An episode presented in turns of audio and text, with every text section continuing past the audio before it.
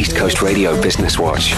By all accounts, it seems like Russia and the Ukraine are currently engaged in war. And joining me to dissect some of what's currently happening is a journalist called Nick Hedley. He's also got a background in economics. So I used to be a journalist at Business Day, and now I'm in comms. I focus specifically on climate related things. I keep a close eye on markets and, and the economy just ever since I was a journalist, basically. Now, we've all seen social media posts going around videos of water attacks and missiles and whatnot. Has Russia officially declared war? I mean, they may not have put in those words, but they definitely have. If you have a look at some of those um, maps of where Russia has been targeting Ukraine, it's pretty much across the entire country. Very much a full scale invasion and war on the country. So, for those not necessarily so involved in the news about Russia, what is making Putin so angry? Why does he actually want to invade Ukraine?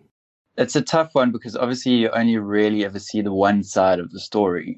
When the Cold War ended, the Soviet Union disbanded, but NATO didn't. And NATO is seen as a sort of threat to Russia. It's constantly sort of encroaching on its part of the world. I guess you could say it's justified that they feel at risk with the fact that another one of their neighbors is joining NATO, so is sort of against Russia. But at the same time, Putin has always kind of said that he feels Ukraine shouldn't be a country. He sort of longs for the days of the Soviet Union and he wants Ukraine, which is a was a kind of heartland of the Soviet Union and a key part of Russia, he wants that back. It's pretty clear. Now we know South Africa, of course, part of BRICS, which is an economic alliance. Have we, as South Africa, condemned the behavior of Russia? South Africa has allies in the West, and we have allies in Russia. So we are obviously part of the BRIC alliance, which means we are a sort of economic ally to Russia we do have ties to Russia. Also, I mean, if you think back, I think the ANC received support from Russia back in the during the struggle. So it sort of seems like there's still a sort of affinity towards it now. So you haven't seen India or China or South Africa really condemn these moves because China is quite an important ally to us. So, in all accounts, now it seems like none of the BRICS countries have actually condemned it. Do you think that South Africa will actually support Russia from a military perspective? I think we very much fence sitters on in here. If you see um, the statements from Naledi Pandor in our international relations department, we're very much sitting on the fence. I doubt South Africa would get involved in any military way at all. It's also a bit unsure at this stage if Russia and Vladimir Putin actually has enough reserves to be able to engage in warfare with Ukraine, but also deal with the suspension of their stock exchange and heavy sanctions from countries such as the USA and South Africa. Do you think Putin properly weighed the options here? He's obviously thought about it a lot. And I mean, he's obviously decided that the benefits are worth the risks of sanctions. The one thing that the West, I guess, has over him is the Nord Stream pipeline that transports gas to Germany.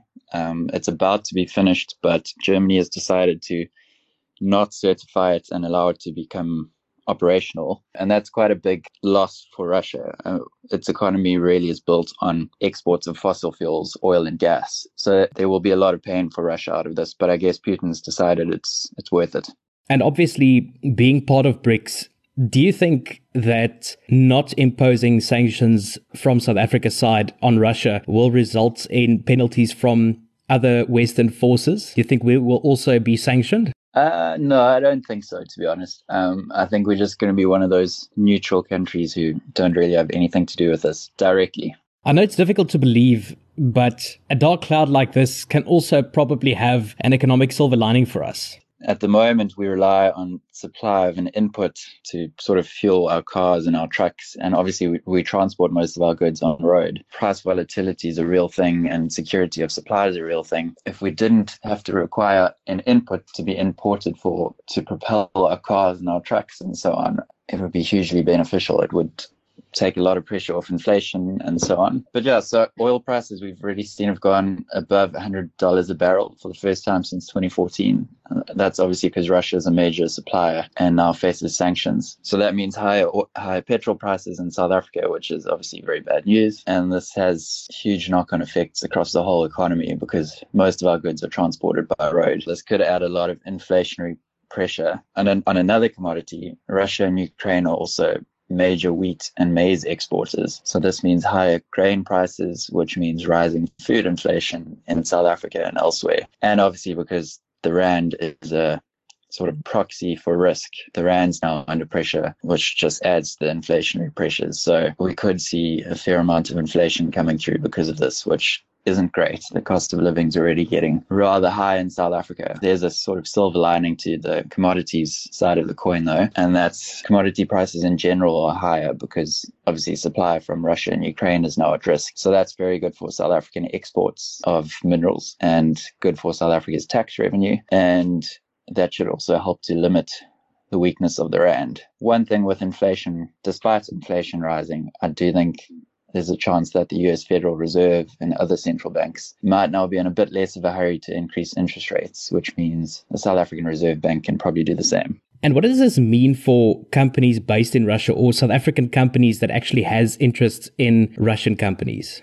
So the first one that comes to mind is Barloworld. Nearly a fifth of its sales come from Russia, actually. So they sell Caterpillar equipment to mines and the construction industry there. And I think that's going to be very much at risk because there's going to be sanctions on Russia. I'm not sure what that means for South African companies operating in Russia. Not sure if we're going to impose sanctions, maybe not. But even if other countries do, it might still affect South African companies. So yeah, I guess you could say a fifth of Barloworld sales are sort of at risk. And Barloworld's one of obviously South Africa's big industrial conglomerates. Another one that's quite interesting is Naspers. Naspers owns a fairly big stake in Mail.ru, which is Russia's equivalent of Facebook and WhatsApp. It's changed its name now to, I think, VK. Late last year, Putin sort of gave one of his close allies and friends control over that company, which Naspers has a stake in. So it's also a bit concerning because uh, obviously a lot of retirement funds are invested in Naspers. Vladimir Putin is quite seasoned in conflict and in politics, while the Ukrainian president is pretty young. He's only 44 years old. Do you think Ukraine is ready to defend themselves?